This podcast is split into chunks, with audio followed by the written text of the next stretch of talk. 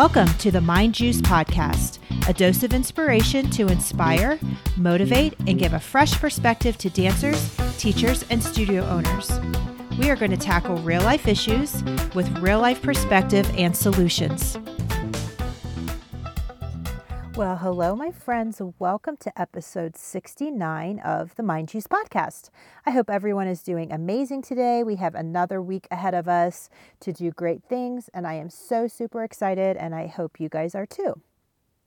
So in my dance studio right now, I've been working on laying the groundwork for the new year. So I've been communicating my expectations with my staff and with my students, and we've been really getting everyone on the same page.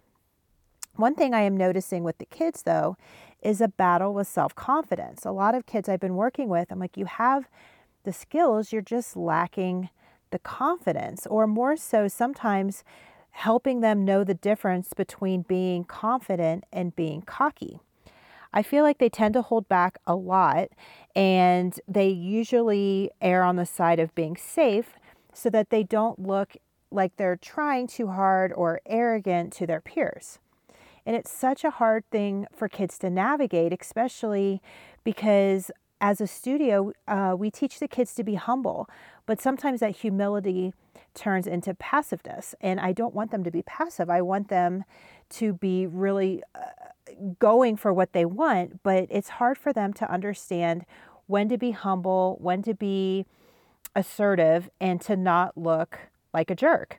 And I've been trying to find ways to help them know the difference. And I found this great excerpt that I'm going to share, and it's from the book Champion Minded. And it says, real confidence comes from within. Champion-minded athletes/dancers know true self-confidence comes from within. They're realistic about their skills and their abilities and how they respond to life's obstacles. They're authentic. They learn from mistakes, and their losses do not define them. Instead, they become wiser through their failures and stronger and more confident as a result. A person who is truly self-confident is free to be genuinely interested in other people without feeling threatened or inferior. They listen attentively and ask sincere questions. Cocky people have a false sense of self-worth.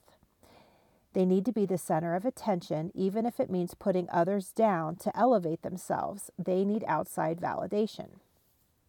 Confident people are high achievers, and through helping others, they enjoy contributing to the greater good. They are not threatened by the success of others. Instead, they cheer others on and learn from the successes and experiences of others. Cocky people tend to project exaggerated lists of achievements which are not necessarily realistic. They tend to deny or belittle the successes of others. Confident people like to self-reflect, acknowledging their flaws and shortcomings. By being true to themselves, they allow themselves to be vulnerable. When they are wrong, they take ownership of their words and actions. Cocky people are unwilling to risk looking weak or incompetent. Instead of admitting mistakes, they ignore their flaws and place blame on others.